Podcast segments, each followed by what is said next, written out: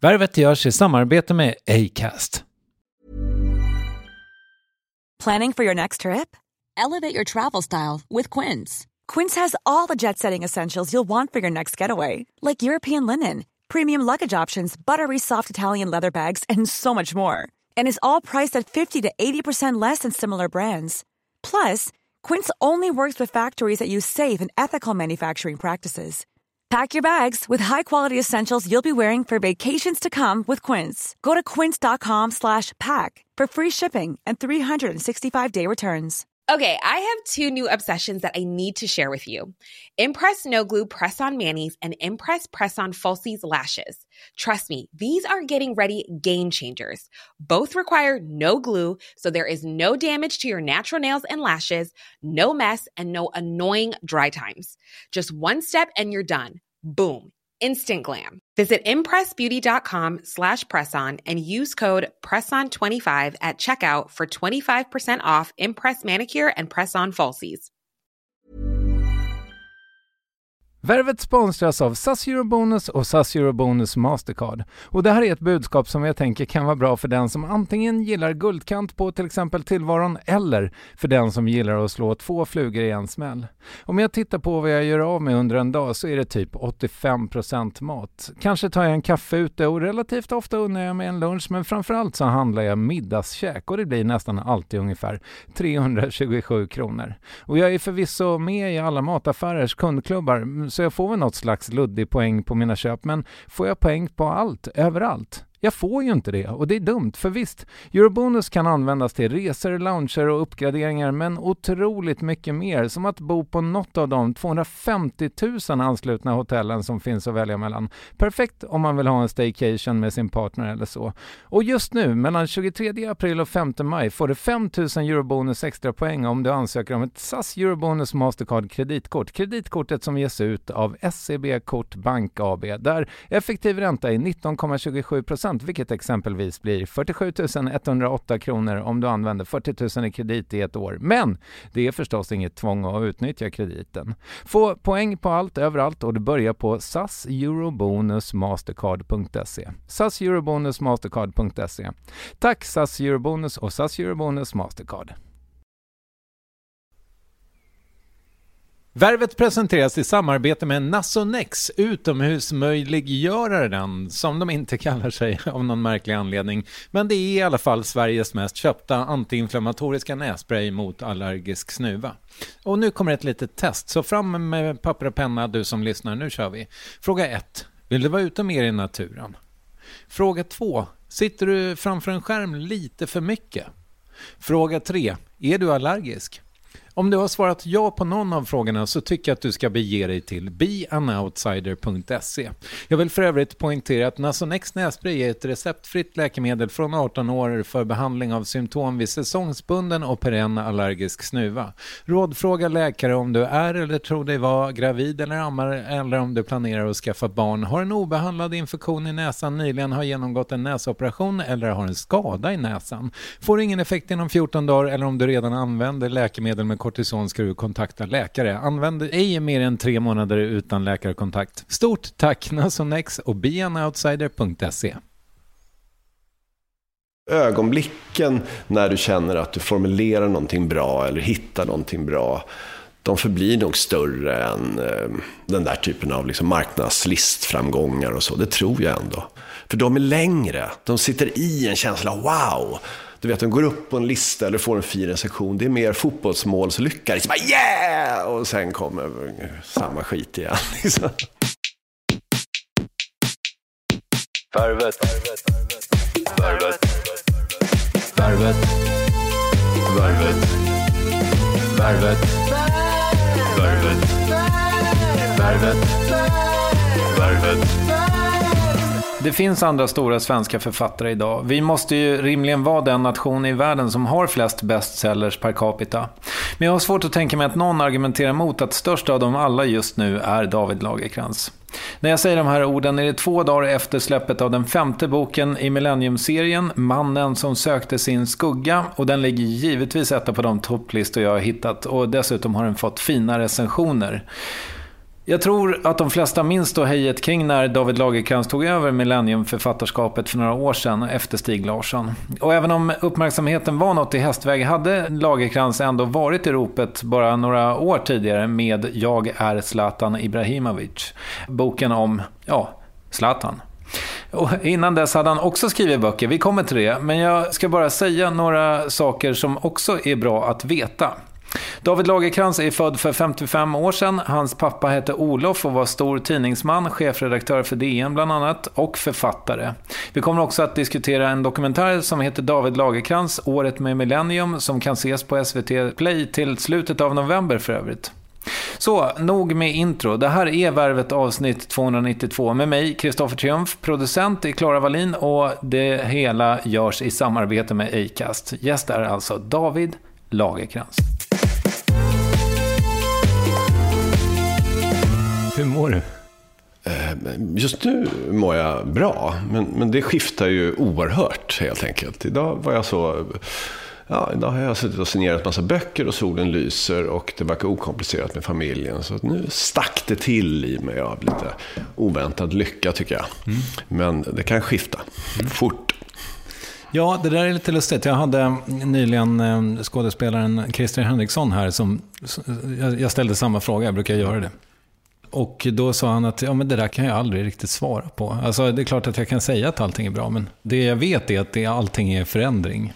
Allting är förändring och ibland kanske man vet det retrospektivt. Man kan titta tillbaka på en period där man kanske till och med upplevde att allt var smärtsamt och jobbigt, men förstod att det där var ju min lyckliga period. Det där var då jag verkligen levde. Så det är klart du inte vet hur du mår. Men just nu så kan man känna plötsligt, det kan man ju sticka. Framförallt om man har haft det tungt känns det ganska tydligt, nästan som ett stick av liksom glädje när man mår bra. Mm. Men nu när vi sitter här så är det ju ett par veckor till boken kommer ut. Mm. Och du var klar med den redan i februari? Ja, för eftersom det ska gå till översättning till så förfärligt många språk så måste jag vara klar i tid helt enkelt. Mm. Hur har din tid sedan dess sett ut? Ja, då har jag haft 1000 saker att göra. Jag ska ju så småningom börja på en ny bok och den måste jag vara klar med. Börja med tidigt för att sen kommer jag inte hinna skriva. Och sen har jag gjort massa annat och sen består ju mitt liv nu också av att eftersom det är så pass privilegierat ändå att det kommer hela tiden förslag så att jag sitter i olika diskussioner och sådär om olika projekt. Och senast innan jag tog semestern så satt jag och försökte vara klok för jag gjorde den här allvarligt talat i P1. Ja just det, ja. Som ju förstår jag tarvar en del jobb. Det kräver sin tid helt enkelt. Ja. Det kräver sin tid. Så det trodde jag när jag lite högmodigt sa ja. Tänkte att det där rafsade jag ihop. Så svor jag sen. Ja. Men har det varit roligt? Ja, men det har varit väldigt kul. Det är väldigt roligt att få liksom frågor som kan vara enkla. Som man borrar sig ner i. Kan okunskap vara attraktivt? Varför använder vi så mycket klichéer? Hur kommer man över obesvarad kärlek? Ja, rätt häftigt liksom. Mm. Tänka, och man tänker bäst när man skriver. Mm. Ja, det är ett jävla mysigt format alltså. Grattis till det gigget i efterhand. Ja. Tack. Nu som sagt, det är ett par veckor till boken kommer ut, men har cirkusen dragit igång? Ja, det har den gjort och det gjorde den även före semestern. Och eftersom det är så väldigt många länder, det är ett simultant släpp. Jag tror att det är 56 länder eller någonting som den kommer i och varje land ska väl göra några intervjuer så att det pågår ständigt en jämn ström. Men det goda med det är att det har normaliserats. Så idag på morgonen så har jag fotograferats av en fransk, ett magasin och sen så fick jag en bunt från Knopf i USA med 3000 ark som ska signeras som ska bladas in sen i böcker. Aha, okay. Så det vi har gjort och sen så fortsätter veckan med tysk, serbisk och kroatisk press och sådär. Man kan alltså signera boken i förhand innan den är tryckt? Ja, den bladas in, det är ju så det funkar. Och sen så går de första ut på nätet så får man en signerad ex. Så att man signerar ark på riktigt så här. Mm. Och det är ett ganska trevligt jobb för att det kan varken du eller jag i våra jobb att man kan liksom göra något annat samtidigt. Nej. Man signerar och så sitter mina otroligt trevliga agenter bredvid och så pratar vi om livet. Visar hur det går till när du signerar och det här är ju förvisso ljud men jag har ju, säger förlaget i alla fall, den första tryckta boken här. Jösses har du fått den. Ja, visst. Fantastiskt. Ja. Men så svårt att tänka. Ja, men det jobbiga nu när jag träffar en begåvad människa som du, då ska jag skriva liksom till Christoffer här en fantastisk och säga att åh, till begåvade Christoffer, vad roligt att vara här. Och då blir jag stressad. Men de här signeringen är ju bara att jag skriver mitt namn. Rasp, rasp, rasp. Ja, jag fattar. Förstår du? Ja, men det gör det då. Och så slipper jag, nej, tänker jag fan inte göra, inte till dig. Och det här måste jag sånt att slå upp den här boken. Visst stavar du med K? Det gör jag, och 2F. Precis. Och det där är ju väldigt noga. För att stava fel är liksom en dödssynd. Just på det här exemplaret också. Till min käre begåvade... Nu tror du att jag smörar på dig bara för att du ska vara snäll mot mig. Men jag tycker men det verkligen det. Till min kära begåvade kollega, för det är vi ju på många sätt. Christoffer från... Jag skriver som en jävla kråka helt enkelt. Och min handstil blir bara sämre desto mer jag signerar. Så, och så slarvar jag anting. Tusen tack, vad flott. Ja. Du, det finns ju en dokumentär om dig som Året med Millennium heter den, va? Och där är det ju en ganska manisk David Lagercrantz. Ja, sannolikt. Och det känns inte så här, alltså det var ju väldigt mycket känsla, förstår jag. Är du stabilare den här gången? Alltså, jag vet, i grunden har jag ju maniska tendenser, men det var ju extrema omständigheter. Det var den första boken, det var oerhört kontroversiellt, det var massor med människor som var efter mig, det var media överallt, det var uppskruvat på ett helt vansinnigt sätt. Och framförallt de här dagarna dokumentären skildrar, där liksom mitt hjärta gick så här. Och det hände så mycket så jag hann inte bearbeta det. Det kom liksom ett jättelikt angrepp någonstans, och jag hann inte ens läsa det här angreppet för att jag skulle sitta i intervju med en massa personer, och sen hade jag precis försökt svara på det här angreppet eller göra någonting, och då kom det något nytt eller så plötsligt så förstod jag att nu är jag förtvivlad och borde hoppa genom fönstret, och så får jag en hyllning från New York Times som säger att min bok är fantastisk, och så får jag, så att jag liksom jag är väl på väg på någon slags sammanbrott. Men som ändå vände till slut och blev något väldigt positivt. Och sen hände ju också någonting, vilket är det egendomliga i livet, att även det mest vansinniga normaliseras. Och det är ju konstigt att ha en dag med massa intervjuer och fotograferingar, men det blir vardag. Och det känner jag, nu känner jag nästan ett bedrägligt lugn. Alltså, överlevde jag förra gången, så ska jag väl göra det nu. Och det gjorde du bevisligen. Ja, det tycker jag. Men den resan var ju den var ju lång. Du var ute, som du sa alldeles nyss, du var ute på någon slags 2 månaders turné, och alltså jag antar att det inte stannar vid det, men det var ändå ett fönster där det hände otroligt mycket. Ja. Hur är baksmällan på den resan? Ja, man kommer väl hem som en våt fläck på många sätt. Jag minns inte, det var så stegvis, men det är klart att jag var en trasa. Jag började träffa en terapeut i den vevan. Och om jag ska vara öppen, och det ska man ju vara när man sitter i fina soffor, så för att klara det här så proppade jag i med sömntabletter. Så att jag kom ju hem och förstod att jag kan ju inte hålla på så här. Det är inte det jag ska bli på den här boken, liksom sömnmedelsmissbrukare. Så att jag kom hem helt trasig liksom, och hade en abstinens att gå igenom, du vet, och ta mig tillbaka till rutinen och sådär. Men samtidigt fanns det ju en enorm längtan till liksom vardag. En liksom glädje, du vet, bara lämna på skolan, gå upp, rutin, plötsligt en glädje av att... Och en ännu större längtan, det har jag nu, till att livet bara ska vara enkelt. Precis samma tid. Jag kan värdesätta det otroligt. Men vad pratar du med terapeuten om?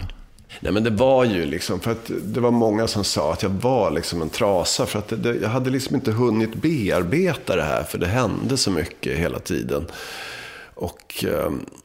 jag ska väl vara ödmjuk förstås för mig själv, men det var ju som en plötslig liksom stor berömmelse. Överallt där jag kom så var det tjo och kim, och det där vet man ju för så många andra, framförallt som är yngre, att få en sån liksom genomslag eller plötsligt få strålkastarna på det är lite som att gå igenom en olycka, även om det är positivt i många sätt. Det är inte lätt att bearbeta med din självbild, och så att det var liksom huvudtaget bara ett samtal så. Och för mig var det ju också ett samtal att förstå, eftersom jag hade fäst så mycket i mitt liv, i mitt välbefinnande med prestation. Och det tycker jag är viktigt, att eller känner jag mer och mer att jag måste hitta en stabilitet någon annanstans. Jag får inte, liksom, mitt liv får inte stå och falla med hur jag skriver. Mm. Mm. Och det kanske jag har gjort för mycket, och det har vi pratat om mycket, att jag har vuxit upp med ett hem, att man på något sätt värderas och till och med älskas efter ens, liksom, begåvning eller det man presterar. Mm. Det där är jätteintressant tycker jag som förälder också, att man, och det är väl lite Jesper Jul antar jag, det här med att man ska på något sätt försöka att älska barnet för den är och inte för det den presterar. Ja. Men lyckas du själv bryta det där som förälder då? Men jag tänker på det oerhört tydligt. Det var inte så att mina föräldrar sa att du måste göra det, men det fanns hela tiden där, liksom, elitistiska, liksom, vördnad efter den som hade gjort någonting enastående och föraktet för den som var medelmåttig. Och det är klart att jag har det där i mig, och det kanske är så att jag omedvetet signalerar så, men jag tänker ju på det hela tiden. Jag vill ju inte att mina barn ska få samma sår som jag. Det är det sista man vill, så det är klart att du nej, jag tänker mycket på det. Mm. Ja, jag kan liksom inte ens föreställa mig hur det, vilket stålbad på något sätt av, liksom, uppmärksamhet och turbulens. Jo, det var ju det, och också att det var så fruktansvärt, liksom, stormigt, och under en period så befann jag väl mig i någon slags drev också. Mm. Och det där vet ju alla som har varit där, att det går inte att hantera, det går inte att ta in riktigt. Men just det paradoxala med att det parallellt med detta kom så mycket positiva nyheter. Mm. Det är så, jag minns en gammal dolda kamerans sketch som Per-Oskar gjorde. Då låtsades han att folk skulle få roller i Ingmar Bergman-film. Och så sa han, du stiger in i det här rummet och du har just fått reda på att din mamma har dött, samtidigt som du får besked om att du har vunnit 2 miljoner på Lotto, och samtidigt ser du en väldigt rolig scen med en papegoja. Det var otroligt komiskt, folk stod så här. Det var den känslan, fullständigt omöjliga sättet att hantera. Mm. Du vet. Ja, det finns ju en scen i den här dokumentären när du bara försöker ta in Twitterflödet. Ja. Liksom, vilken hopplös uppgift. Det var jag nästan obehagligt berörde det där, för att det är inte särskilt sympatiskt drag att man blir så, liksom, självbespeglande. Men mitt försvar är väl att det var någon slags terapeutiskt. Jag försökte förstå vad som pågick. Ja, det är klart. För jag såg att jag stod, det var ju det som nästan var äckligt med det dokumentären. Jag stod hela tiden med telefonen och kollade, vad skriver de, vad säger de? Jag försökte förstå. Mm. Och det där är ju en kuslig sak. Jag tror att jag tänkte på det redan när jag gick i skolan och var väldigt osäker på den tiden, så undrar jag, tänk om jag visste, vad säger de om mig på skolgården? Gillar de mig eller tycker de illa om mig? Och tänk om jag fick reda på, men nu lever vi i en värld där vi faktiskt direkt kan få reda på det och ta del av detta. Och det gjorde jag. Och det försöker jag nu fly ifrån. Men var det, liksom, självklart att du skulle släppa in dem? Alltså, nu pratar jag om dokumentären. Alltså att de, förstår du? Ja, den kom så tidigt så att det var ju bara, då tyckte vi det var roligt. Jag minns nästan inte beslutet. Det tyckte vi var en rolig idé och var en sån där. Sen kom de ju nära, liksom, och jag vand. Det var ju därför dokumentären ändå kändes så öppen, för att de fanns ju där hela tiden. Mm. Det gjorde varken till eller ifrån. Det var ett extra tv-team. Det var liksom kameror överallt på mig ändå. Men du tappade begreppet om det på något sätt? Det är väl klart man var medveten om det. Att de var där hela tiden. Och i någon mening gör man ett val. När jag ser att kameran är där och jag gråter, så är det inte så att de där tårarna är falska på något sätt, för de är väldigt riktiga. Men i någon mening tar du ett beslut. Mm. För du vet att det finns en kamera. Mm. Hade jag verkligen inte velat gråta så hade jag inte gjort det. Så att i någon mening så fanns det ju medvetenheten. Mm. Ja, vad speciellt alltså. Jag var uppe på Nordstedt och hämtade boken, och det känns som att också när man läser på om dig och när man ser dig och Eva Jedin och sådär, din förläggare, i mediala sammanhang, så känns det som att hon är nästan lika tagen på sängen som du. Alltså, jag förstår att, liksom, i viss mån var du ju medietränare och sådär, men det här var ju någonting helt annat. Och jag menar, nu berättade du ju precis att du var tvungen att, liksom, ha terapi efteråt för att bearbeta. Ja, alltså, nu kan vi säga att terapi ligger, det har alltid gått in eller ut. Jag är ju en problematisk... Jag var en depressiv person. Men det var bra att träda in i det igen. Jag förstår. Men din fråga var, förlåt, ja, vi var tagna på sängen. Ja, men den var otydlig. Men liksom, jag förstår att man kanske inte kan förbereda sig för det. Nej, vi hade ju liksom ingen aning. Jag tror att vi med satt och snackade. Ja, det värsta som kan hända, det är ju att det bara blir en axelryckning. Ingen bryr sig. Mm. Eva visste nog bättre, för de visste ju att allt med Millennium, så var det ju förr också. Allt med Millennium blev stort. Men att det blev den...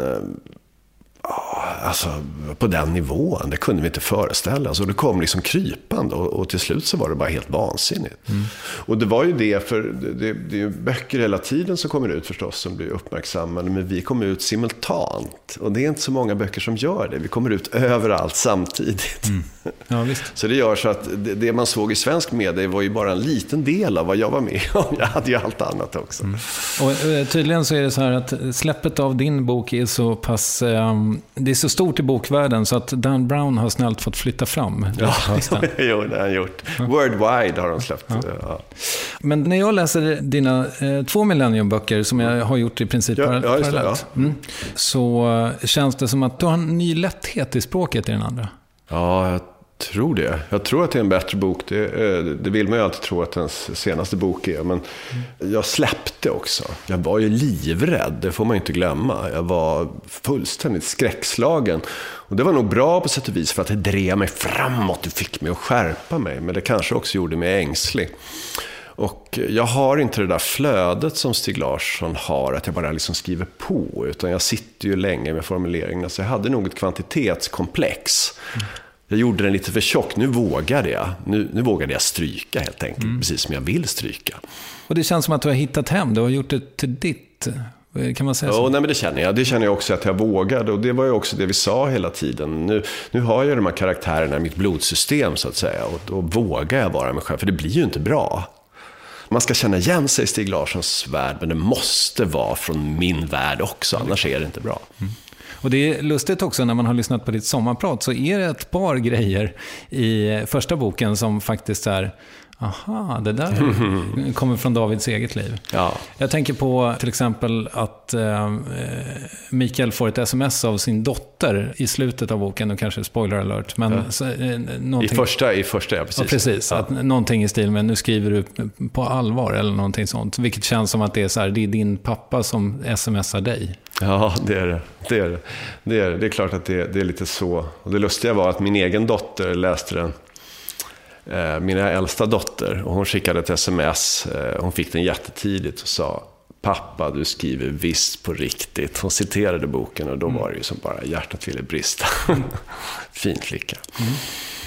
Påfallande många av mina gäster har pratat om det här med att pendla mellan självförakt och hybris. Mm. Kan du relatera till det? Ja, hybris tror jag inte jag har haft, även om jag ibland kan känna att jag kanske inte är så dum ändå. Så att riktigt högmod, det har jag tyvärr inte haft, för att jag tror att det kan vara ganska kreativt. Alltså riktigt högmod får ju det bara att flöda så att säga, och tro på varje infall, även om det inte får hålla på för länge. Men vad jag definitivt känner igen mig är ju självförakt. Det har jag ju haft till övermått. Mm.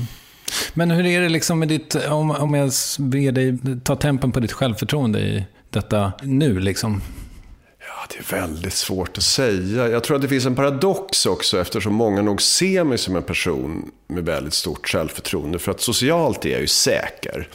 Och det har jag ju fått hemifrån. Jag har lätt att liksom umgås med alla möjliga, och kanske till och med kan vara lite så storslagen. Hej, hallå och så.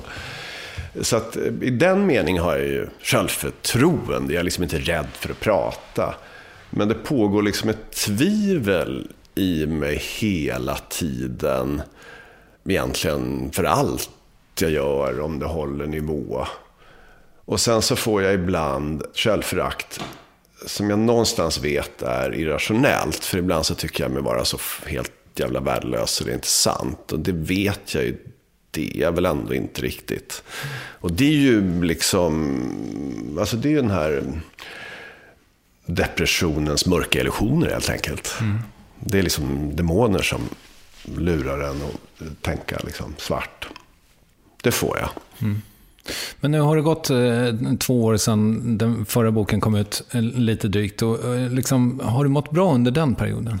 Ja, men, egentligen så tycker jag att det är intressant i livet, och det finns också forskning på det, att vi har liksom en konstant form av balans eller lycka. Så att jag tänkte mig ofta, eftersom jag levde i ett hem där man skulle prestera, så tänkte jag, bara jag når den här nivån, blir jag en berömd författare, då kommer jag vara så lycklig. Men i grunden så tycker jag att livet är ganska likt liksom. Ja. Det är ganska likt, det är samma perioder av tungsinne och liksom glimtar och hugg liksom av lycka och sån där känsla, wow, så som jag tycker ändå jag har haft i sommar, såna känslor. Men det där är ju svårt tycker jag med, för att den dag du behöver liksom lyftas upp, då kan ju du googla dig själv och hitta en väldigt massa goda vitsord, men det hjälper inte. Nej, det är för korta kickar helt enkelt. Det är lite som alla de där kickarna som man får via nätet. Det är som ett kort shit. De ger som ett litet stick, och det är därför man söker dem. Wow, bra! Men de går över fort. Och det är ju problemet. Det är ju som en taskig drog helt enkelt. Du lever på den för kort tid. Därför så ska det nog, det kanske låter lite liksom pretentiöst och storbulet, men du behöver liksom snarare få en slags känsla av inre liksom tillfredsställelse. Mm. Och då är det ju familj förstås, men det är också den där känslan av att du har gjort någonting som du tror är bestående och riktigt bra. Mm. Och om jag bara kort får relatera till mig själv, så tycker jag ju att när jag mår som sämst så har jag ju med... Ja, men just det här som du beskriver, att komma hem till och lämna och hämta barnen och liksom laga mat eller vad det nu måste vara, när man lite grann känner sig behövd och har ett sammanhang, då brukar det bli bra. Och det känns som att du i ditt skede i livet borde ha en jävla massa sammanhang som håller dig liksom i schack. Jo, men det har jag nog. På så vis är jag väldigt privilegierad socialt, och därför är det ju en skam. Och det är också en del av det som gör nästan depressionen ännu värre, för du känner att den här är så idiotisk. Vad fan håller du på med? Jag menar, vi har en värld som blöder, och du går här i din vindsvåning och mår skit. Vad är det för trams? Så att visst har jag det. Jag har nu framförallt med den här... Författandet sägs vara det ensammaste yrket i världen, säger man ju ibland. Men nu, tack vare de här framgångarna, så är vi ju liksom en hel familj med agenter, förläggare och utländska förläggare och sådär. Och det är klart att det hjälper till. Det är väldigt trevligt att ha folk runt omkring, och man kan tala om det man gör. Och så man kan dela motgångar och framgångar med. Men mår du bättre sen du blev framgångsrik på riktigt? Nej. Men man kan säga så här, att framgång har man ju alltid. Framgången liksom relativeras och normaliseras. När jag var journalist så hade jag ju också framgång. Jag fick min första novell publicerad på slutet av 90-talet, och den var ju en helt enorm glädje. Så det är bara det att framgången förflyttas så att säga. Alltså det är ju det sorgliga. Det är som att liksom dricka dyrare viner. För att få den här riktiga kicken, wow, så måste du dricka ännu dyrare viner. Och så är det. Så att jag skulle säga att kanske någonstans så känner jag att det gick ju bra. Det är mycket möjligt att om jag nu hade varit kvar på Expressen eller sådär, så det är klart att det hade funnits slags sår i mig, att det fanns någonting oförverkligat. På din hemsida så kan man boka 3 olika föreläsningar. Ja, men det där är gammalt, men jag har inte hunnit uppdatera det. Vad står det där egentligen? Ja, men det står att man kan få en föreläsning om Zlatan-boken och en om Millennium. Och sen kan man få en om att hitta sin egen väg. Ja. Du känner inte igen det här. Nej, jag var väl där när jag var inne i föreläsningsbranschen. Det låter ju väldigt catchy, hitta sin egen väg, finn dig själv och bla bla bla. Men det var väl en tanke när jag just höll på med min bakgrund väldigt mycket. Lite det här lyckas eller gå under som fanns mellan raderna. Att jag lyckades hantera det, och jag talade väl om det några gånger, men det där hänger nog kvar. Så att ni som vill boka mig på det där kanske... Ja, nej, jag vet inte. Det var länge sedan. Jag måste uppdatera mig. Ja, det kan du absolut göra. Men det jag är nyfiken på är, för att i koppen så står det så här att känsla av att han måste lyckas eller gå under svävade över honom som ett mörkt moln. David Lagercrantz berättar hur han gjorde upp med familjedemonerna och lärde sig stå på egna ben. Just det. Det är inte lätt att hitta sig själv, säger han. Du kommer att möta mycket motstånd på vägen. Och det där med att hitta sig själv är ju liksom någonting laddat ju. Har du gjort det? Ja, jag vet inte. Delvis är det där en fras som man ska vara försiktig för. Men det är klart, i någon mening finns det ju saker som du vet som plötsligt talar till dig. Och det finns ju så mycket som du kväver och inte vågar ta fram. Och det var väl med mig mycket, tror jag, att jag hade ett sätt man skulle vara hemifrån ifrån, finkulturell, och man skulle disputera och vara begåvad och sådär. Och sen så drevs jag in i någonting annat. Jag var journalist. Och att hantera allt det där och hitta en egen väg, slänga sig av all den barlast man växer upp med, alla de nät som försöker fånga en, alla de idealen sådär. Det har väl varit viktigt att frigöra sig från allt det där, vad som är fint eller fult, utan bara hitta lusten. Och det tror jag att jag har blivit bättre med. Det är väl det jag brukar säga oftast, det follow the fire, liksom, följ elden så. Det tror jag på överhuvudtaget. Det du brinner för, det ska du göra. Men jag kan tänka mig att det är ganska många människor som inte brinner. Nej. Alltså... Och det behöver man inte göra. För man kan ju hitta ett bra liv ändå. Men om man gör det, om du har någonting som liksom fyller dig med en person, då är det någonstans din plikt för dig själv att försöka göra någonting av det. Eller du kommer att bli besviken på dig själv annars, tror jag. För jag tror att jag tillhör en, som du sa, vi är ju i viss mån kollegor, men är lite grann en slags biograf. Eller, ja, heter det? Biograf. Ja, absolut. Ja. Ja, men som du satt nu, satt ju jag i viss mening med Zlatan. Det, liksom, det var ju samma typ av process. Man liksom får upp någonting och sådär. Ja, genom att själv prata så får man den andra och liksom hitta saker i sig själv och sådär. Men, och jag är jävla glad över att jag gjorde det. Det tog 37 år att hitta dit. Och jag kände liksom att jag var liksom väldigt oförlöst under de åren innan det tog fart. Och nu är jag ju förvisso oförlöst på andra sätt. Ja, det är jag ju alltid. Ja, kanske man ska vara. Ja. Men du sa upp dig 93, tror jag, från Expressen. Och kastade du dig ut, så att säga? Ja, det gjorde jag ju, även fast jag då hade det bra, för att jag hade ju lite pengar och sådär, så att jag kanske inte kastade mig ut i samma osäkerhet som andra, men då kastade jag mig ut för att jag ville skriva någonting. Jag ville liksom frigöra mig från all den här självcensuren som finns om man ägnar sig åt journalistik, framförallt åt nyhetsjournalistik. Det går ju, du måste ju håller det inom vissa ramar. Men det var ju inte lätt att kasta sig fri heller. Självcensuren sitter djupt.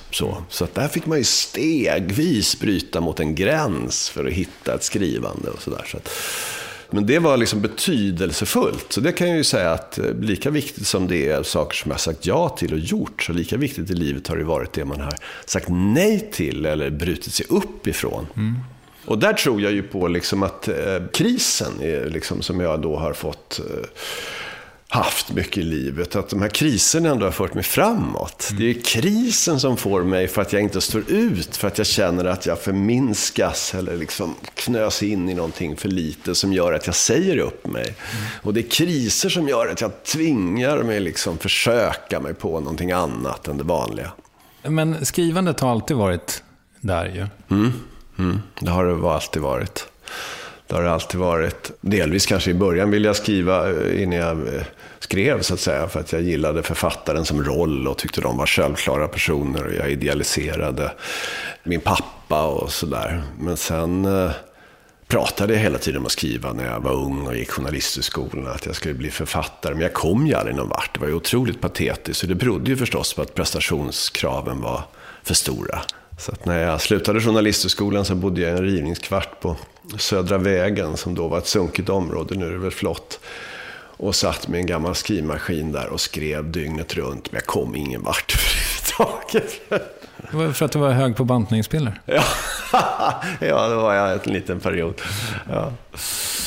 Men då kan man ändå säga att du har ju sökt dig vidare. Ja, det har jag gjort. Och sen stångade jag mig in, och sen så resignerade jag då från det där skrivandet till det där litterära skrivandet, gick in i journalistiken och trodde att det skulle räcka, och det gjorde det ett tag.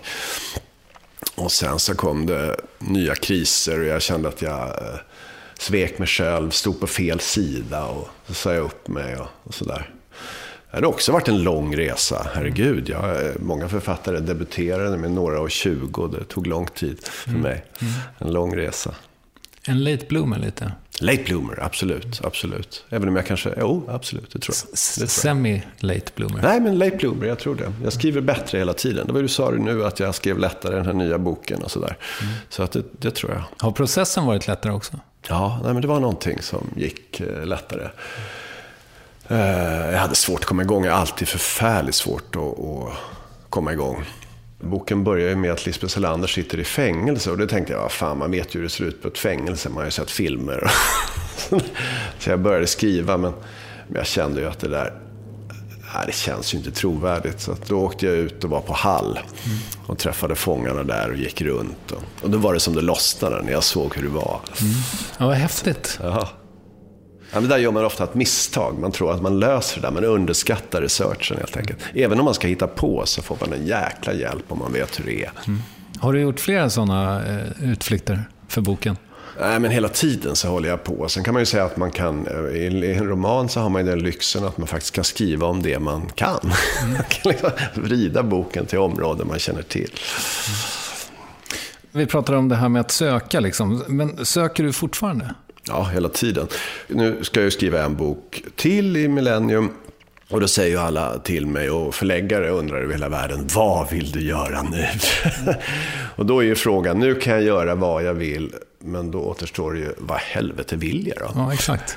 Och det är ungefär som humöret. Jag vill olika saker liksom varje morgon jag vaknar. Plötsligt läser jag en bok, nej, jag ska skriva självbiografiskt. Och sen läser jag något annat och så, jag ska göra det. Eller jag kanske ska skriva thrillers. Eller jag ska skriva journalistik igen. Så att, att söka är, det finns liksom inget, jag har ingen aning om riktigt vad jag vill.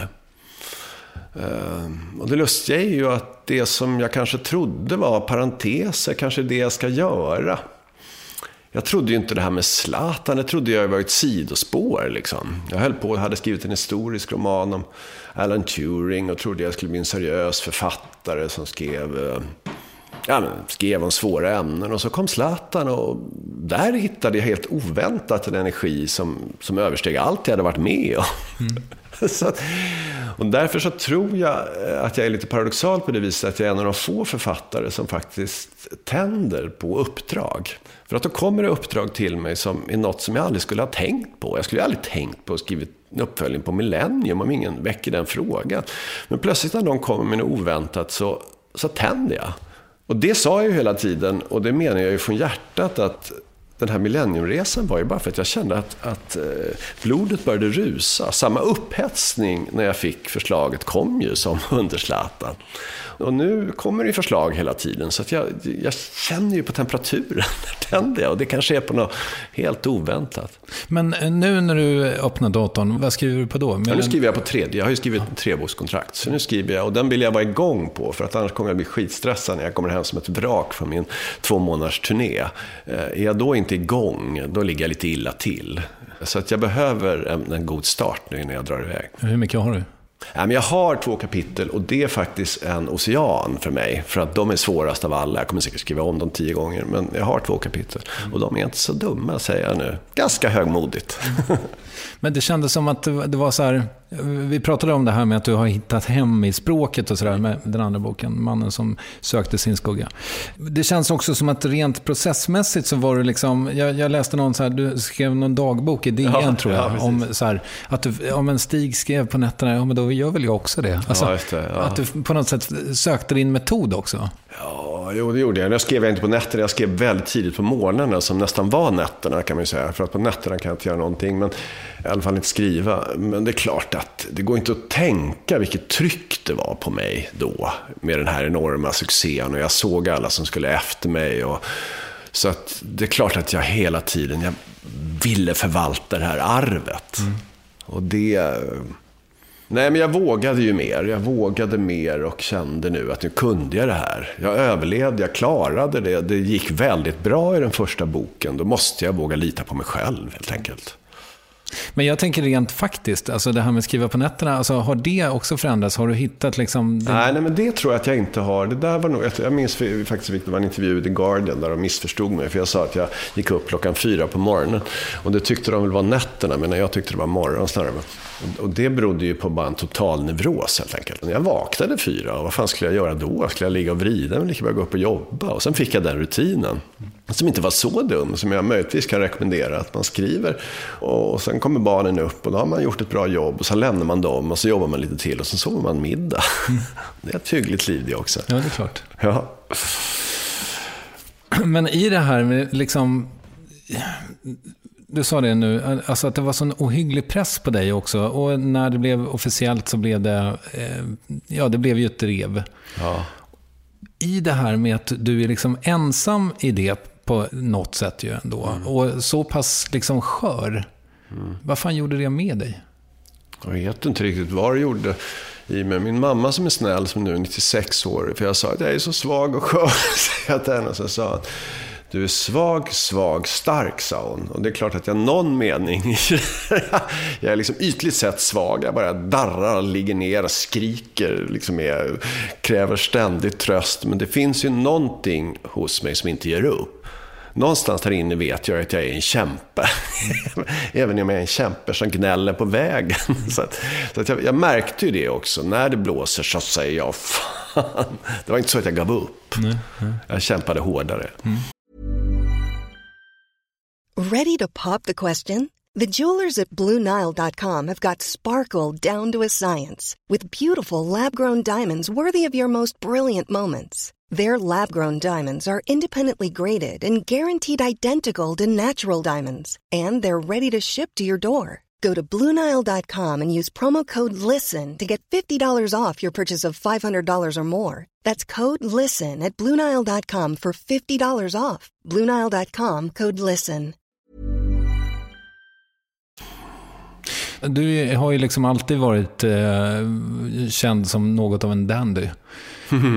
Nu när du liksom har, antar jag, du behöver ju aldrig mer jobba. Har du haft någon sån, om vi jämför då med fotbollsvärlden, Zlatan så att säga, att man, liksom, när man tjänar sin första miljon då går man och köper en sportbil. Alltså, har du gjort av en jävla massa pengar? Alltså, Zlatan kommer ju från en värld, han kommer från Rosengård och får plötsligt pengar, så är det något annat. Jag har ju alltid haft pengar i någon mening, och jag är dessutom sista barnet liksom, och växte upp hemma, så jag har ju haft, och min pappa sålde en Strindbergstavla på 80-talet. Men det är klart att jag har det här med liksom, en dandy är ju... Det låter kanske lite belastande att vara, men ända sedan jag såg Brideshead Revisited, den här serien, så kände jag måste ju se ut så. Det var ju bara att tala med direkt till det. Så att, det var för länge sedan för mig. Är du för ung? Nej, jag minns den mycket väl. Jag älskar den. Ja, men de är så jäkla snyggt klädda. Så att, men länge så, eftersom jag var utsatt också på grund av mitt namn eller på olika sätt jag var, så vågade jag inte klä mig så. Och det är ju det trevliga då, när det både kommer pengar och man kan våga vara lite så här, så vågar jag vara det. Så det gör jag. Jag går till min skräddare och ser upp kostymer och sådär. Och det det tycker jag är barnsligt roligt. Och dessutom så får jag säga att det är en ganska bra terapi, även om det är en dyr terapi som inte alla förunnat, att mår du lite skit, sätter du på en kostym som sitter perfekt. Du rakade lite, så faktiskt mår du bättre, du får någonting av den. Ja visst. Men frågan kvarstår, har du haft en sån period när du har sprätt pengar? Nej, vi övertog ju. Det är klart att nu har vi fått det väldigt bra, så att nu övertog vi har en liten ö i finska skärgården som var min mamma, som vi nu har övertagit och som vi renoverar, och jag har köpt lite konst och sådär. Så det är klart att men jag har inte riktigt det i mig på grund av att jag är uppvuxen med det som vulgaritet. Det är klart att jag drömmer som alla andra om så där, men det där riktiga lyxlivet är jag på något sätt vaccinerad emot. Du vet, Ferrari, vräkiga hjärt. Alltså det finns en slags mots... Alltså det är vulgaritet. Jag är uppvuxen så. de som behöver detta var på något sätt mindervärdiga på något. Så växte jag upp. Så jag har inte riktigt det där. Det är liksom inte drömmen för mig, den typen av lyx. Lågmäld lyx kanske. Okay. Mm. Men du bor på fina hotell och sådär när du... Nej, men där är jag absolut. Jag är ju en snobb, så att jag, det, där är ju också samma sak. Att har man bott, eftersom förlagen bokar in på väldigt fina hotell, då blir man ju lite känslig när hotellet inte är fint. Och det är ju inte heller så sympatiskt drag, men det är ju den typen av fördärvning som kommer. Men där bodde du på ett riktigt sjaskigt hotell senast? Ja, när var det? Jo, jag minns när min fru hade haft massa sån här SAS-bonuspoäng eller någonting, så bokade hon in oss i Helsingfors när vi var där på ett hotell som var ju helt jäkligt. Då gick jag upp där lite innan och så satt jag mig i rummet i ungefär 2 minuter och sen gick jag ut och bokade ett bättre hotell. All right. Var hamnade du då? På Camp? Då hamnade jag på Camp, ja. Mycket riktigt. Apropå mående, så det finns en psykolog i din nya bok som heter Carl Seger. Mm. Är han tagen från ditt liv? Nej, han är bara tagen någonstans ifrån. Sådär. Okay. Det är han inte. Nej, psykologer hade jag inte i den åldern som den här personen får. Men där finns ju andra aspekter som jag har intresserat mig för. Mm. Han citerar bland annat en undersökning som jag faktiskt läste i en bok av Christer Sturmark. Det handlar om man, det finns massa bilder utspridda, hundratals bilder utspridda på ett bord. Och sen finns det en bild på dig själv här. Och då har man gjort experiment hur fort det går att känna igen sig själv. Och är då bilden på en själv förskönad, så känner man igen sig själv mycket fortare. Aha, okay. Och det har jag lagt i boken, för jag var så oerhört fascinerad om. Och det är ju intressant på många sätt, för det visar om vår förskönade självbild. Mm. Och att vi kanske är någonting som evolutionen har gett oss, att vi har nytta av att överskatta oss själva när vi ska söka ledarskap i flocken eller para oss eller någonting. Men det har jag funderat mig väldigt mycket på hur vi förskönar och förfular oss själva, som vi gör i depressionen. Mm. Jag frågade förut om du har hittat dig själv. Har du hittat Gud? Nej, men jag har hittat en väldigt stark tro på att det inte finns någonting annat än vetenskap. Jag tror absolut inte på Gud. Så där är jag ganska övertygad, även om jag inte är någon slags rabiat person som... Jag ser ju hur mycket ont religionen gör. Men jag går liksom inte ut och loss på folk som är religiösa, för jag förstår att det fyller många på. Men för mig är det alldeles uppenbart att det inte behövs någon Gud. Och jag har ju läst och träffade nu till och med Richard Dawkins God Delusion och sådär. Så där är jag väldigt övertygad. Många finner ju tröst i Gud, antar jag. Det är väl därför man... Absolut. Mm. Men det finns, jag tror inte att det är en särskilt, ja, det kan väl vara en härlig tröst om man tror att man fortsätter att leva efter döden, men jag skulle rekommendera annan tröst. Okay. Annan tröst i konsten till exempel, i livet, i vetenskapen. Men vad händer när man dör då? Ja, då dör man, det tror jag. Då försvinner man. Då, jag är väldigt svårt hur det ska funka rent praktiskt. Hur ska det gå till då när vi fortsätter att leva? Det är uppenbart nu att vårt medvetande sitter i hjärnan, i våra neuroner här. Och när hjärnan ruttnar samman, hur ska vi då fortsätta? Förstår det inte att gå ihop liksom. Och vem ska man vara? Det är väldigt mycket problem om man tänker på ett liv efter detta. Fair enough. Jag intervjuade Nina Persson när hon skulle släppa en skiva, och då var jag först. Hon hade inte gett några andra intervjuer, så att hon var så här, ja, men det här är lite jobbigt för mig, för nu, det här är första intervjun, så jag vet inte riktigt vad jag brukar säga om de här låtarna då. Ja. Och vet du vad du brukar säga om den här boken? Nej, ingen aning vad jag brukar säga om den. Men jag sitter ju så vansinnigt mycket intervjuer.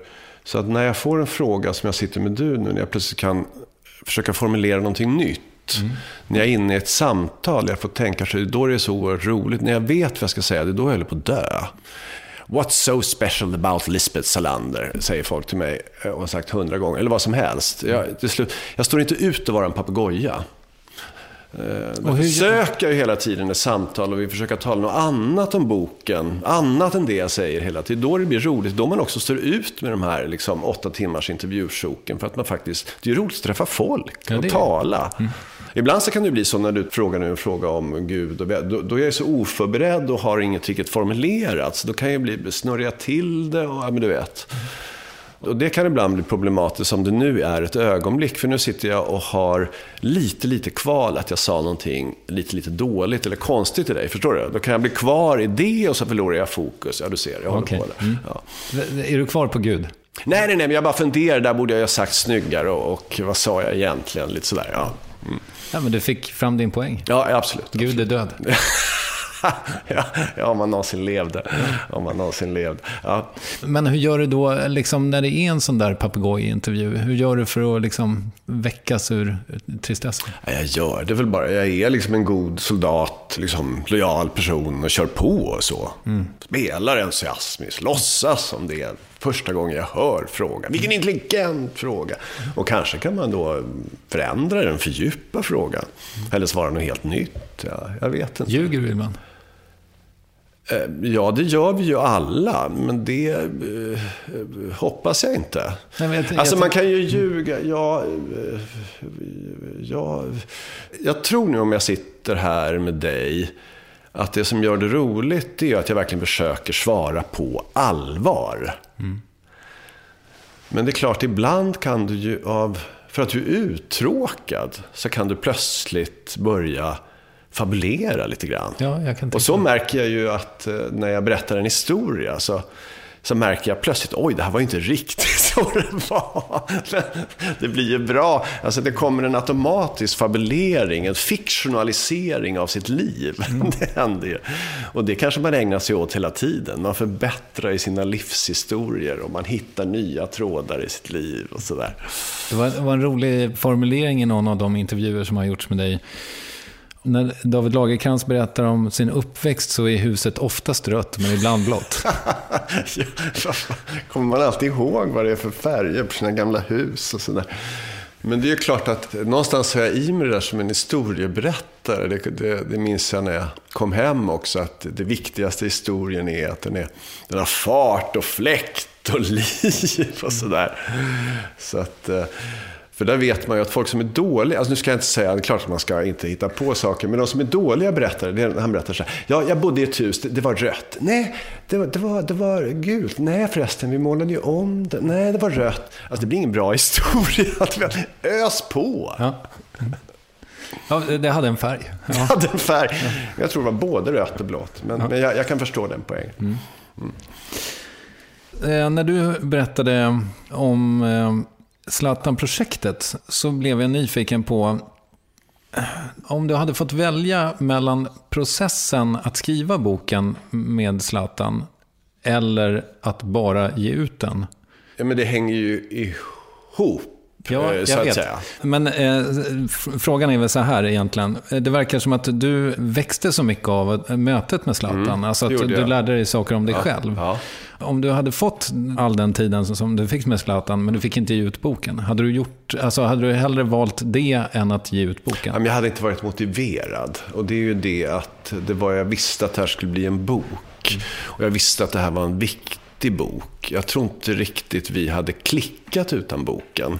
För vi var så olika så jag tror varken han eller jag hade ansträngt oss. Helena, hans sambo, fru, mer eller mindre, sa ju att hon stort sett aldrig hade träffat två personer som är så diametralt olika. Men här visste vi att vi hade något viktigt att göra tillsammans. Och då händer det ju saker. Just på grund av att vi var så olika så fick vi liksom syn på saker. Jag fick syn på mig själv för att jag faktiskt liksom försökte forcera en människa som jag annars skulle sagt, wow, liksom häftig kille. Men jag skulle bara sagt att kanske inte riktigt min typ. Gjorde jag detta? Så att jag blev så motiverad, att jag gick igenom den här häftiga processen, det gjorde jag ju för att jag visste att det måste bli en bra bok. Mm. Så det hänger ihop. Ja, okej.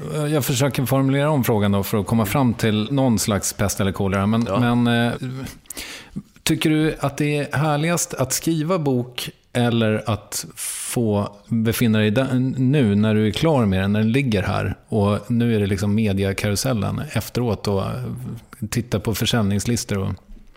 Ja, men det är ju också då, om jag får första smickra en originell och bra fråga, för att när du skriver boken så svär du ibland så jävla jobbigt och livet är bara en stor tunnel helt enkelt. Hur ska jag orka med det här? Och det är en deadline och det är förväntningar och du bara tänker, när jag blir klar då ska det bli vad livet var på en pinne. Men sen är du klar och tror att du ska jubla och dricka champagne, så längtar du lik förbannat tillbaka. Längtar till nästa år. Det blir aldrig lika skönt och fantastiskt som du hoppas. Mm. Och det är väl en lärdom på något sätt, att även om det är tungt så är det det som är det bästa. Att faktiskt sitta där och känna ögonblicken när du känner att du formulerar någonting bra eller hittar någonting bra. De förblir nog större än den där typen av liksom marknadslistframgångar och så, det tror jag ändå. För de är längre, de sitter i en känsla, wow! Du vet, de går upp på en lista eller får en fin recension, det är mer fotbollsmålslycka, liksom, yeah! Och sen kommer samma skit igen. Liksom. Ja. Ja, vad roligt. Jag tror vi gick i mål med den. Va? Ja, hoppas det. Ja. Du har ju pratat en del om liksom det här självkritiska, något slags skrivkramp, va? Mm. Absolut. Har du några trick för att häva skrivkamp? Alltså jag har ju en massa trick som jag kan säga till andra. Skriv på bara, var inte så noga. Men de gäller liksom inte för mig, för att jag har provat alla de tricksen. Sluta vara så fånig, börja någon annanstans. Men det funkar inte, utan jag måste känna att det sitter innan jag går vidare. Så att jag liksom, det som jag inte lär mig, men eftersom det har gått bra så måste det väl finnas någon idé med att jag håller på så där. Jag kanske har lärt mig att skriva under den där löjligt långsamma tiden att skriva helt enkelt. Däremot så har jag ju liksom problem med koncentration, och det försöker jag jobba med väldigt mycket. Och det tycker jag tyvärr bara blivit värre med senare år, med liksom hela den digitala världen. Alltså det vill säga att du ska skriva, men du börjar... Nej, bara flippa liksom. Ute på nätet, läser något annat, liksom håller på så. Så att där finns det ju, utan att kokettera nu med olika diagnoser, så finns det nog någon ADHD, ADD-aktig störning där. Som jag möjligtvis kan använda till någonting positivt också. För även om jag är extremt okoncentrerad så är det ofta under vissa processer som hjärnan brinner. Så att jag liksom håller på med 1000 saker på en gång. Men det är ändå någon där sak i boken som tickar i mig. Jag har ett sånt skrivprojekt nu där jag inte har någon deadline eller någonting sånt, utan bara tänker att ja, men den här historien ska berättas. Mm. Men då blir det ju inte av. Nej, du behöver en liten piska, är det inte så? Jo, jag tror det. Ja, deadline. Mm. Kan man ge sig själv den? Eller måste den komma utifrån? Ja, man kan ge sig själv, men du får hjälp av om det är många som säger att det är viktigt att du måste. Mm. 67 länder i ditt fall. Ja, just det, precis. Då hjälper det. Och det är väl kanske en av anledningarna till att jag har nu på senare tid varit en uppdragsförfattare. Eftersom har jag en egen idé, då blir det för mycket tid åt självtvivel. Är det någon som är intresserad? Det här är ju bara mitt jävla navelskåderi och sådär. Och det blir liksom inget gjort. Och jag faller in i håglöshet. Men när jag får de här uppdragen som jag tänder på, då tvingas jag fram. Så att det är väl kanske därför den här enorma energin har kommit nu, av de här två senaste liksom, Zlatan och Millennium, som faktiskt blev någon slags vändning i mitt författarskap. Mm. Och du har en massa böcker som är i princip klara, men som du inte har givit ut, eller? Jag har en bok. Det lustiga är att den bok som jag jobbat med mer än någon annan, som är en kärleksroman från tidigt 60-tal i England, den ligger bara. Mm. Och den skulle ut, men då satt jag i det här läget att jag hade publicerat Zlatan och Millenniumboken skulle ut. Tänk om den här boken var dålig. Mm. Då skulle jag ju sabba hela det där momentumet jag hade från Zlatan. Och så började jag tvivla, och nu ligger den där. Så att det är ganska skönt faktiskt när jag är klar med den. Då kan jag återvända till den. Ja, och den är du så här, ja, men fan, det här är en bra bok, den här vill jag ge ut. Ja, jag pendlar med det. Nu har den legat där så länge. Mm. Men jag har i alla fall, och det ska väl ett moget författarskap ha, att jag har verkligen en roman i byrålådan så att säga, eller i datorn. Det är ju fantastiskt. Ja. Vilken lyx. Ja, på något sätt. Ifall det inte händer någonting mer så kan du alltid... Ja, så kan jag alltid ge ut den, eller också upptäcka att det bara var skit, och det lär man sig någonting. Men vet du någonting, för att när Millennium-projektet är klart, det kommer en bok till som du håller på med. Ja. Vet du någonting om vad liksom nästa steg är? Nej, men det är det jag inte vet. Nu har jag ju ett vansinnigt tryck från en massa förlag som vill att jag ska skriva fler Millennium-böcker. Så det hoppas jag då att jag har kraft nog att stå emot det. Framförallt eftersom jag har sagt det. Men jag vet faktiskt inte, och jag har hela tiden anbud, och ibland tror jag det. Så att nu ska jag först överleva den här boken, och sen jag ser vad jag får energi. Mm. Ja, men det känns som om, alltså, det är ju bara jag är ju bara en läsare, ja, men den här är så lustfyllt skriven. Tack. Så att det här ska du ju bara fortsätta med, känns det som. Ja, men då kanske jag ska det. Då kanske jag ska eller också skriva någonting annat. Men det är just det. Finns lusten så ja. Men det är ju fantastiskt helt enkelt. Jag avvaktar nu. Jag ska överleva den här sista boken. Mm. Ja, härligt. Du, jag måste fråga om en sak som jag hittade under min research. Ja, i en intervju med Daniel Suhonen, ja, så sa du så här på frågan om vad din far skulle ha sagt till dig under en söndagsmiddag. Och sen så inleder du med att säga någonting. Och så säger du, som min Lundell-intervju som är min gamla skandal. Mm. Vad är det för någonting? Alltså, nu ska vi se om jag kan datera det här. Det är 1991. Och Lundell har hållit en turné där det ryktas om att han är berusad. Han myntar sina ord, en missad spelning är också en spelning. Men ingen vågar riktigt skriva det där om han har börjat supa igen eller hur vidare är. Och under den perioden så blir han förälskad i min syster, Marika, eller Ma som jag säger. Han skickar henne 1,000 röda rosor. Och då har han väl en känsla, och han läser min far, och han har väl en känsla av att Lagercrantz är hyggliga på något vis. Så att han ringer mig en dag på Expressen och säger att han vill snacka ut. Och sen så ses vi på ett ställe i Gamla stan. Och vi ska äta lunch, fast hans lunch består av att han beställer en karaff whisky tror jag. Och sen så börjar han prata. En briljant svada överhuvudtaget om sina suicidabla tankar. Och jag minns att han tar mig under amnen, och Lundell är ju hur stor som helst på den tiden. Och jag är bara en liten rädd, liksom ynklig reporter. Och han tar mig runt axeln och säger, nu David går vi ut och gör kvinnorna med barn. Jag minns den här repliken. Och så kom jag hem till redaktionen och säger, det här går inte att skriva.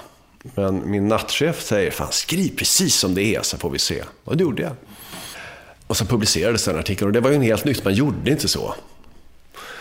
Och till historien hör... Det gjorde man inte. Alltså, man publicerade inte någon som är stupfull. Liksom, och man berättar precis hur en lunch liksom, går till. Precis vad han hade sagt. Det gör man inte. Och visste han om att det fanns risk att du skulle skriva? Nej, jag tror att han ville det. Alltså, jag vet inte, han får tala själv huruvida han tyckte det här var... Men han ville ju att vi skulle ses. Han ville ju säga de här sakerna.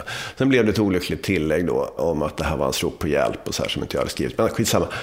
Men problemet var att just den natten så sker statskuppen i Sovjet. Gorbachev avsatts, kommer du ihåg det? Det var en statskupp.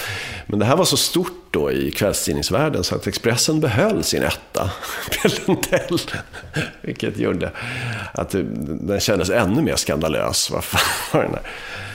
Och då var det ju ett drev mot mig. Ja, den fina sonen från den fina författaren egnar sig åt sån här skandal. Det. Och då stod jag ju liksom på fel sida.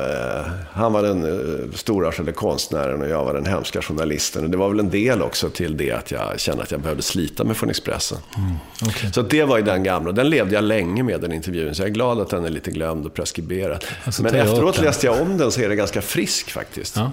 För att den inte liksom tillrättalagd. Jag skrev precis vad han sa. Men den var liksom en viktig process för mig. För att jag kände att jag vill inte bli förknippad med den här. Även om jag nu faktiskt är stolt över den där. Mm. För att det fanns någonting autentiskt i den. Mm.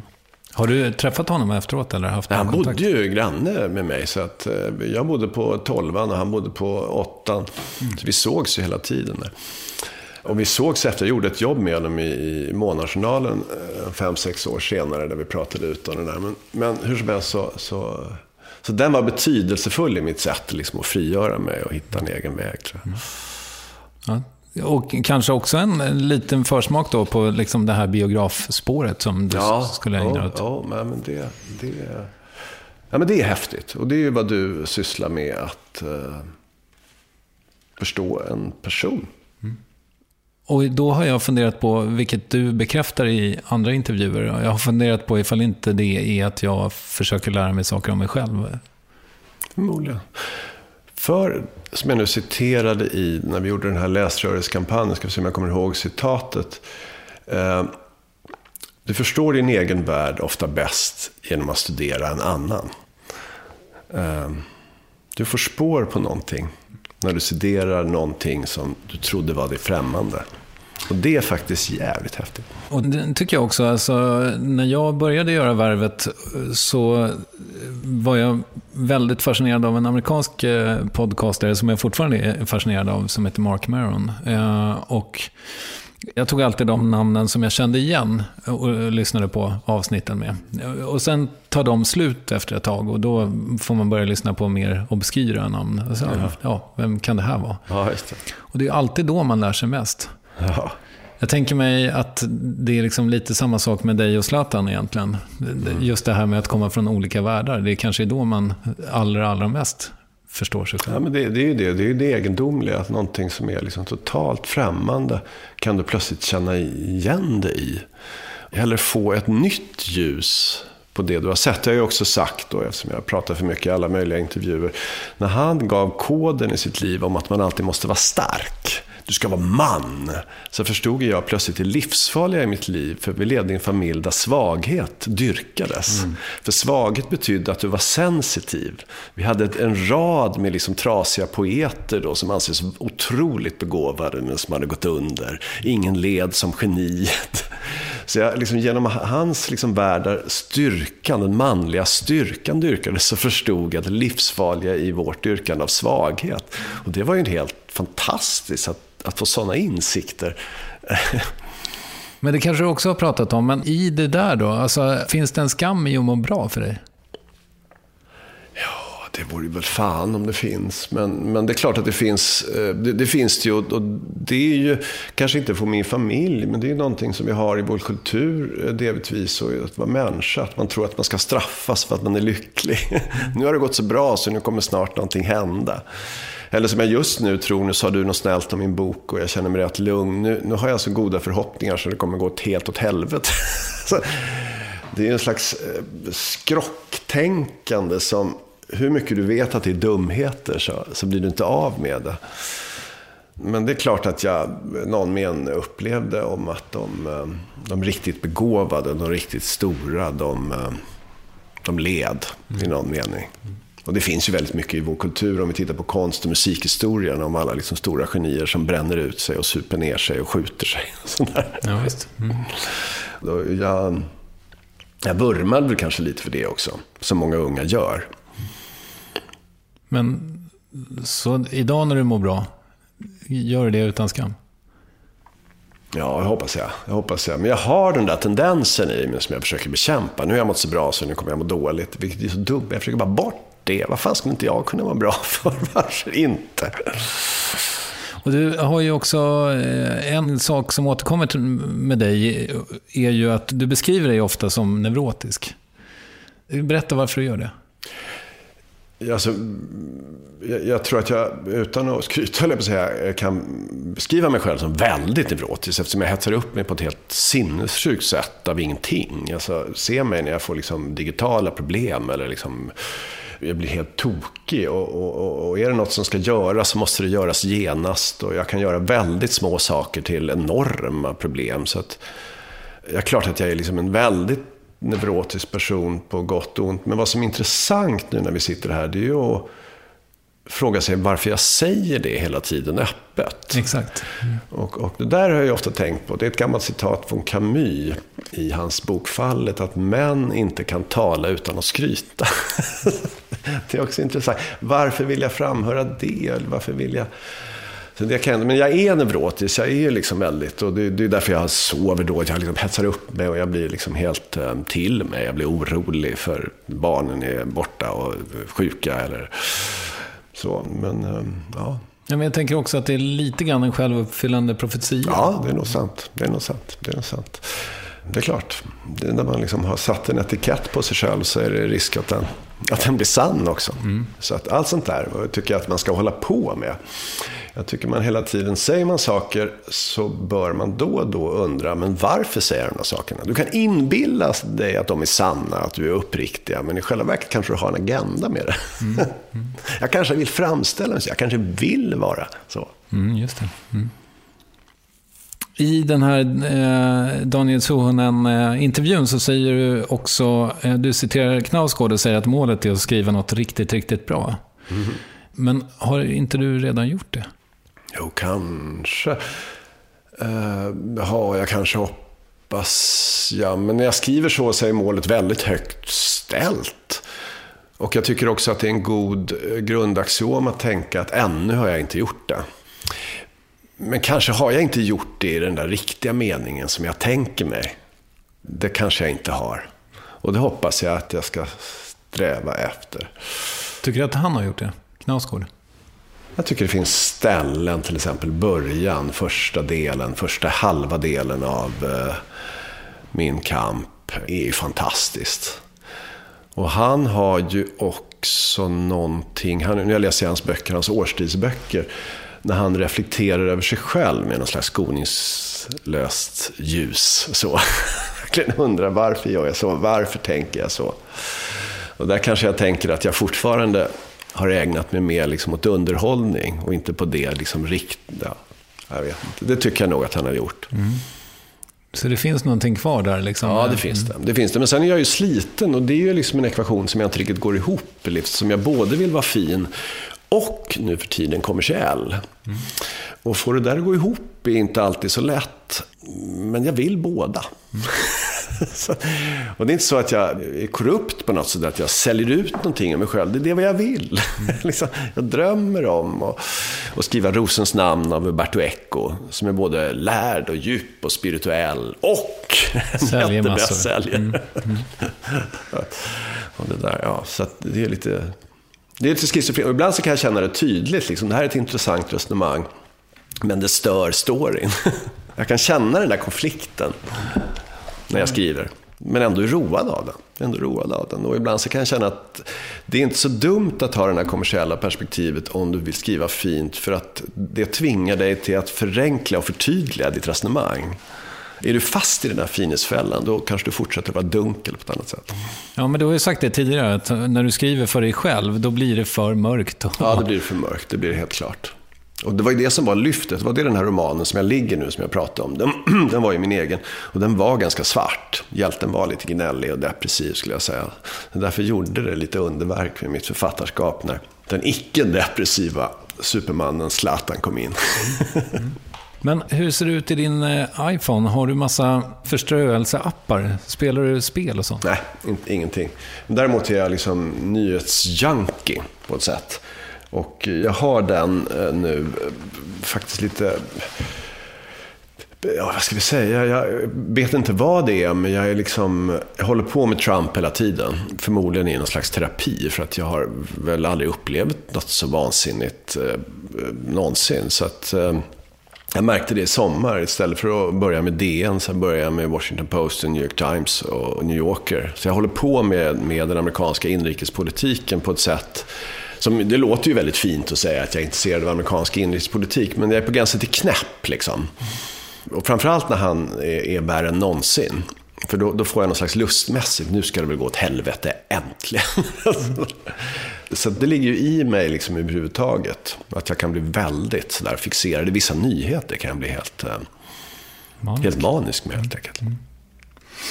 Du, det var väl Oscar Wilde som sa, säg mig vem du umgås med så ska jag säga dig vem du är. Vem umgås du med? Ja, vi umgås ju allt mindre, får jag ju säga, eftersom vi har så jävla mycket. Så vi bubblar ju in oss helt enkelt. Men sen går man ju ut på saker, så att jag träffar ju massor med personer. Jag känner ju otroligt mycket personer liksom ytligt. Men sen har jag också en krets nu, som jag sa. Jag har min agentur, mitt förlag, och sen har jag vissa liksom goda vänner. Jag har min granne och gamla vän då, Johan Norberg och hans familj. Alltså inte nyliberalen utan gitarristen och krönikören och sådär, som vi har barn i samma generation. Så mycket sånt. Dyker upp, ja, precis. Men ja. Men sällskapslivet är ju en del av det som har fått stryka. Den där liksom att nu har man jobbat som en galning och springer runt och sen ska man ordna en stor middag på lördag. Det orkar vi inte längre. Ja, jag förstår. Jag såg ett klipp med dig där du sa att det roligaste och svåraste med det som inte dödar oss var att konstruera intrigen. Mm. Och nu har du gjort det här 2 gånger. Kan du beskriva den processen? Liksom, sitter du med post-it-lappar och fipplar, eller hur går det till?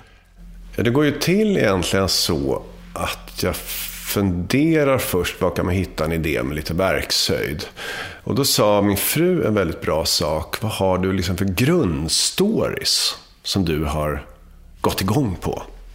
Och de söker jag. Vad är det för grejer sådär, lite annorlunda, som jag har varit besatt av? Och när det gäller den första boken så hade vi den här autistiska pojken. Jag har gjort ett sånt reportage. Det var ju bara en story som hade stannat helt enkelt i mig.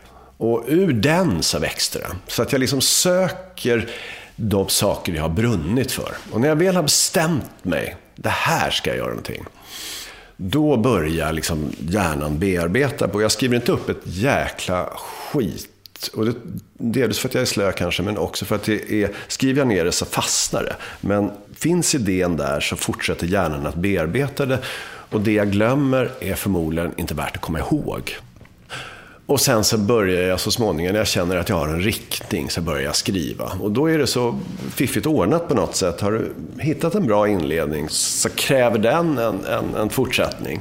Och sen pågår processen där hela tiden. Jag måste ha en riktning. Och jag känner att jag måste ha ett ämne som jag upplever fräscht. För det problemet med den här genren, som ursprungligen var med ganska främmande, är ju att man upplever att allt är nytt. Så fort man håller på med liksom seriemord, narkotikabrott, så känner man det är gjort. Och då söker jag i mina egna världar, i mina egna nördiga världar av liksom populärvetenskap och så, om det kan finnas någonting som jag upplever bara är fräscht. Och är det det, så håller jag på med det.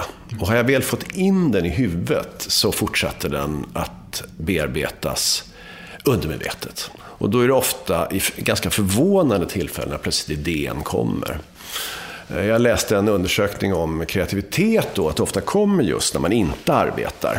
Det är många stora vetenskapsidéerna har ju kommit då. Men det finns också vissa undersökningar som tyder på att temperaturskillnader kan frigöra någonting. Mm-hmm. Och det har jag märkt liksom, när jag går in i en dusch eller jag lägger mig i ett bad, så kan det plötsligt, yes!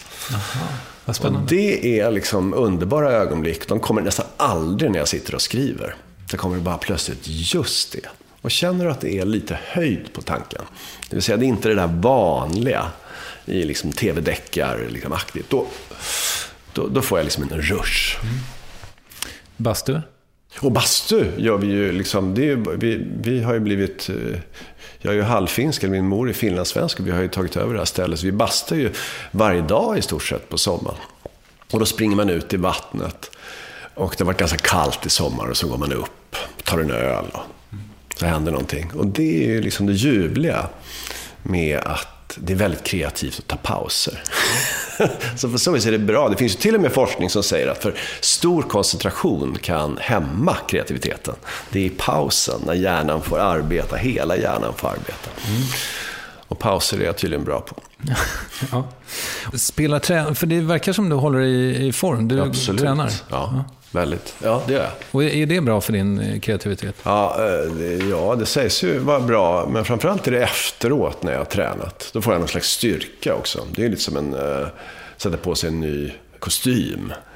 Jag känner mig liksom styrkt. Det är ju det bästa terapin egentligen. Går du på gym? Jag går på gym, och nu har vi köpt en Stairmaster hemma. Okay.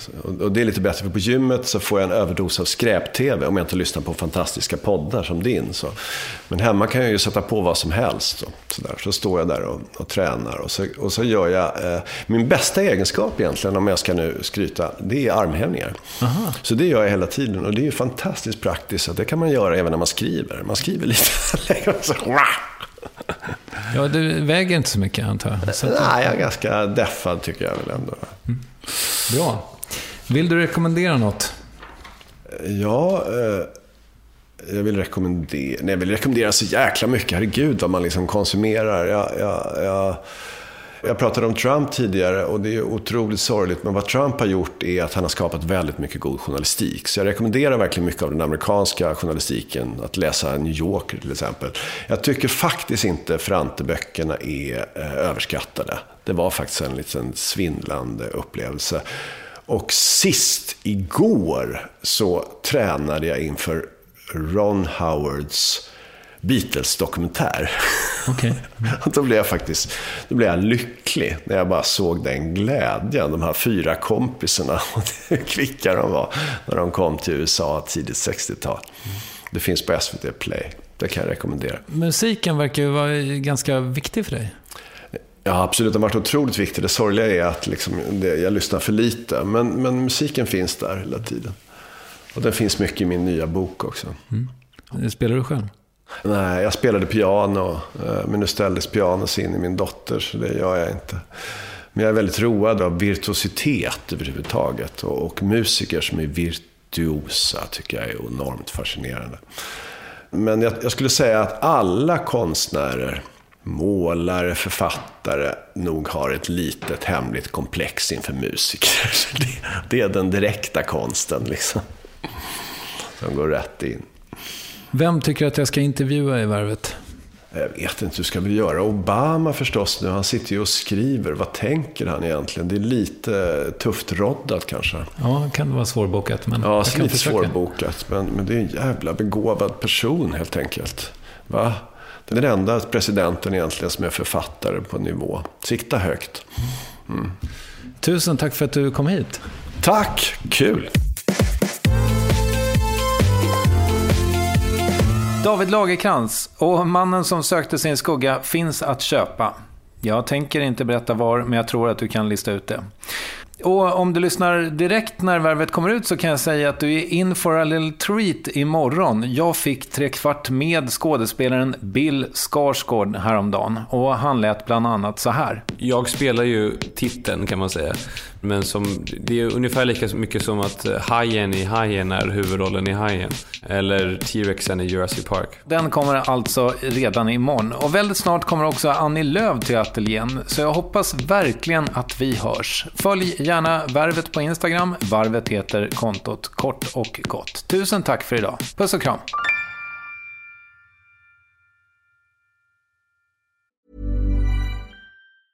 Normally being a little extra can be a bit much, but when it comes to healthcare, it pays to be extra. And United Healthcare makes it easy with Health Protector Guard fixed indemnity insurance plans. Underwritten by Golden Rule Insurance Company, they supplement your primary plan, helping you manage out-of-pocket costs without the usual requirements and restrictions like deductibles and enrollment periods. So when it comes to covering your medical bills, you can feel good about being a little extra. Visit uh1.com to find the Health Protector Guard plan for you. Even on a budget, quality is non-negotiable. That's why Quince is the place to score high-end essentials at 50 to 80% less than similar brands. Get your hands on buttery soft cashmere sweaters from just $60, Italian leather jackets, and so much more. And the best part about Quince, they exclusively partner with factories committed to safe, ethical, and responsible manufacturing. Elevate your style without the elevated price tag with Quince. Go to quince.com/upgrade for free shipping and 365-day returns.